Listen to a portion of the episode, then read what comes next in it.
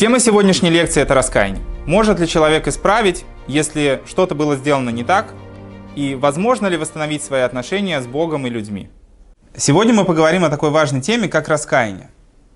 Это очень важная составляющая отношений между человеком и Творцом. С одной стороны, мы видим из строгости ответственности за нарушение воли Бога, что Всевышний достаточно строг и суров. С другой стороны, все-таки Всевышний создал нас. И хотя бы уже одно это говорит о том, что Он милосердный, что Он хочет давать. Поэтому важно будет сказать еще один момент, который вытекает из милосердия Бога, это то, что у человека есть возможность э, раскаяться в том, что он делал. Отношения между человеком и Творцом, они живые. То есть, если человек совершил какое-то преступление, нарушил одну из заповедей, это не значит, что теперь это навсегда так.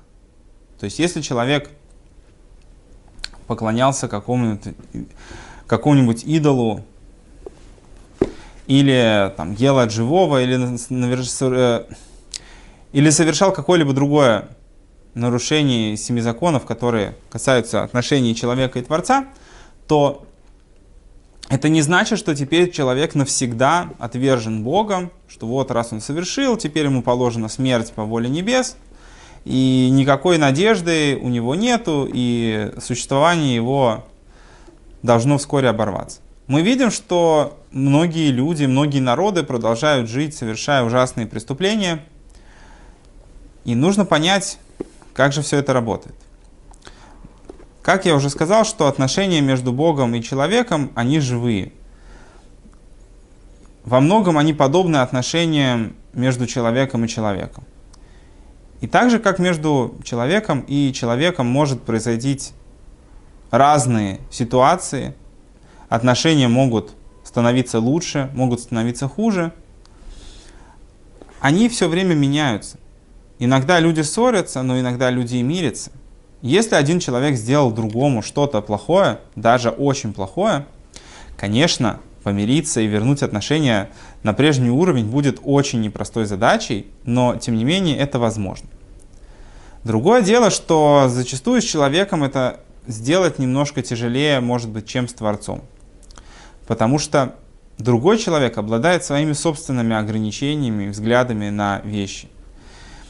Про Всевышнего говорится, что он долго терпелив, что Всевышний долго терпит поведение человека, даже если оно нехорошее, Всевышний прощает его многократно, пока, не дай бог, мера весов не перевесит в, э, в сторону наказания. Если мы рассматриваем отношения между людьми, зачастую человек как раз недолго терпелив. То есть, если один человек сделал другому что-то плохое, то если это один раз было, то человек еще может простить, в зависимости от степени тяжести поступка, который был сделан. Но если это происходит один, второй, третий раз, обычно люди не прощают так. То есть, если человек, допустим, в каком-то месте известен как вор, вряд ли в этом месте ему удастся оправдать себя и начать новую жизнь. В принципе, в этом случае, если человек решил раскаяться в своем поведении, ему лучше выбрать какое-то другое общество, где о нем ничего не знают, чтобы просто действительно иметь начать, э, возможность начать с чистого листа, чтобы ему при каждом случае не припоминали о том, кем он был, потому что, скорее всего, так это и будет происходить. То есть доверие к человеку вряд ли будет со стороны людей. Э, со Всевышним наши отношения более чистые и прямолинейные, поэтому если человек чистосердечно раскаивается и перестает совершать плохие поступки, то Всевышний его прощает. И это происходит столько раз, сколько человек... Это происходит столько раз, сколько человек просит прощения. То есть, если человек раскаивается и перестает делать что-то плохое, Всевышний его прощает. Если человек, не дай Бог, в будущем оступится в этой вещи или в другой – а потом опять раскается, Всевышний его все опять-таки прощает.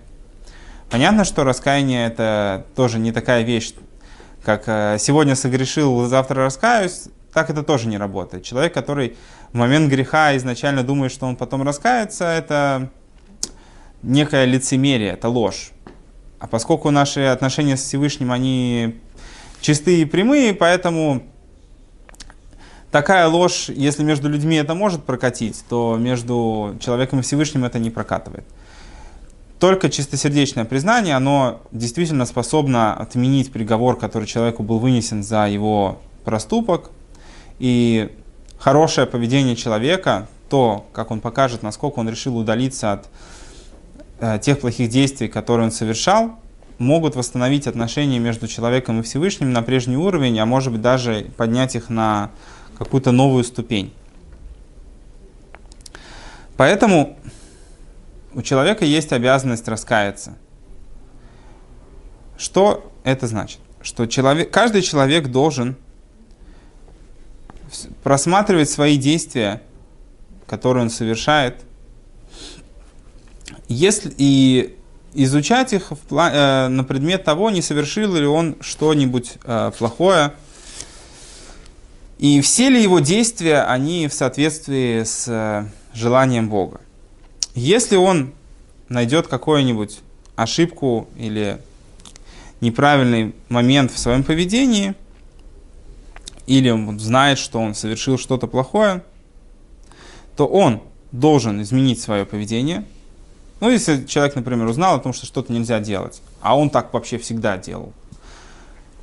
Теперь, когда он это знает, он может изменить свое поведение и попросить у Всевышнего прощения за то, что он делал раньше не так. Человек не должен думать, что если он совершил что-то плохое, его путь перед Всевышним был закончен. И после того, что человек раскается в своих грехах, он снова сможет стать праведным человеком и иметь статус праведника народов мира, если он будет соблюдать все законы, как положено. Про это написано, что Всевышний хочет не смерти грешника, а его раскаяния. В принципе, то, что человек продолжает жить после того, что он совершил какой-либо проступок, говорит нам о том, что мера чаш весов Всевышнего очень велика. Всевышний дает человеку возможность каждый день перейти на хорошую сторону. Да, человек может совершать много плохих поступков, но кредит доверия Всевышнего к человеку очень велик. Мы можем, мы можем быть уверены в том, что если мы проснулись утром, это значит Всевышний от нас как минимум еще не отчаялся. Что мы еще можем изменить свое поведение, стать лучше, попросить у Всевышнего прощения за то, что мы сделаны, и вернуть отношения с Богом на прежний лад. Есть э, также история про это из города Нинвы, что вот целый город был обречен на погибель из-за их плохого поведения. Тем не менее, когда Всевышний посылает к ним э, пророка Йону, то мы видим, что тем не менее, когда Всевышний посылает к ним пророка Йону, слова пророка доходят до жителей города, они раскаиваются, изменяют свое поведение, просят у Всевышнего прощения, и наказание для этого города было отменено. То есть даже если над человеком уже занесен меч, имеется в виду меч Всевышнего, потому что э, приговор земного суда человек отменить не вправе. Это то, что касается его души, то, что касается его взаимоотношений с Богом. Даже если его наказание уже вынесено, тем не менее человек э, имеет возможность, пока он жив, раскаяться, и в этом случае его наказание может быть отменено. То, что сейчас было сказано, это касается в такой форме только тех заповедей, которые и тех отношений, которые между человеком и Богом, без участия третьей стороны. Но если человек совершил какое-нибудь э, преступление, нарушил одну из заповедей в отношении другого человека, то здесь раскаяние только перед Богом не поможет. Потому что, в конце концов, есть еще тот, кому он причинил вред. Поэтому для того, чтобы раскаяться за те грехи, которые человек совершает по отношению к другим людям, например, за убийство, за воровство, за прелюбодеяние, в этом случае человек должен в первую очередь попросить прощения у того, по отношению к кому это было сделано. То есть, если человек у кого-то что-то украл, он должен вернуть ему. Если человек кого-то, не дай бог, убил, понятно, что с этим сделать ничего нельзя. То есть воскресить никого не получится назад. В принципе, поэтому за убийство человеку очень тяжело раскаяться. Тем не менее, даже в этом случае человек может пойти на могилу, попросить прощения, попросить прощения перед родственниками. Да, это из очень, э, да, это из очень суровых э, запретов, э, раскаяться за которые человеку по-настоящему очень тяжело, если человек забрал чужую жизнь. Но если это касается каких-то имущественных или физических травм, которые человек другому причинил, за это можно попросить прощения, за это можно попытаться изменить, вернуть то, что было утрачено, или заплатить компенсацию, ну, если кто-то кого-то, например, побил. Понятно, что не всегда одним э, извинениями можно отделаться. Вот за грехи, которые человек совершает по отношению к другому человеку, Всевышний прощает в том случае, если человек извинился перед самим человеком. То есть недостаточно просто попросить прощения у Бога, а все, что там кто-либо награбил или всех, кого он там побил, не присутствует на этой картине. С обратной стороны, у человека есть э, это как призыв не быть жестоким и прощать. И после того, как человеку простили его преступление, после этого и Всевышний тоже человека прощает. Так же, как человек обязан раскаяться за физические действия, которые он совершает, также человек должен э, стараться избавиться от каких-либо неправильных мыслей, каких-то неправильных подходов, которые у него были.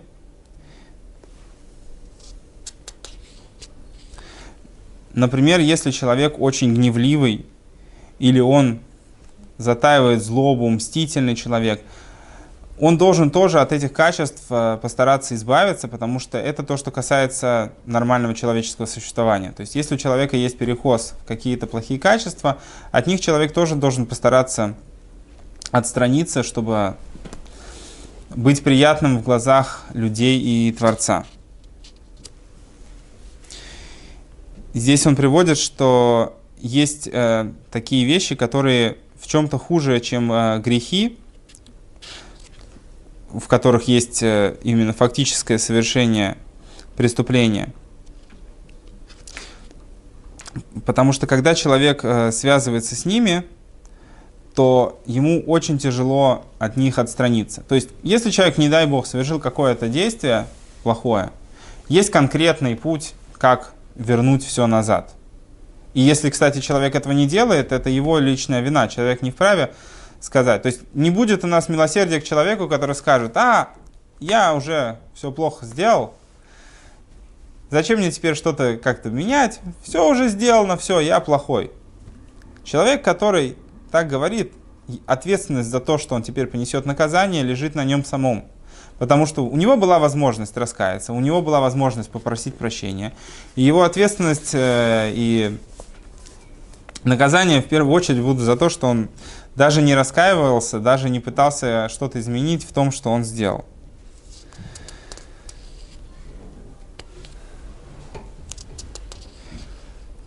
Вот. И то, что касается плохих каких-то качеств, от них человеку зачастую тяжелее избавиться, потому что действие ты можешь попытаться нивелировать его последствия, а вот свое плохое качество избавиться от него намного сложнее, потому что оно остается с тобой все время – и как раз многие плохие поступки являются следствиями проявления этого качества. То есть если человек обладает э, каким-то чрезмерным качеством гневливости, то то, что он кого-то будет там бить, ругать, причинять кому-то какие-то страдания, это будет следствием его плохих качеств. Его первоочередной задачей будет э, избавиться от вот этого гнева в себе. Иначе то, что он будет просить э, прощения за то, что он кого-то побил, без того, что он сам лично изменится.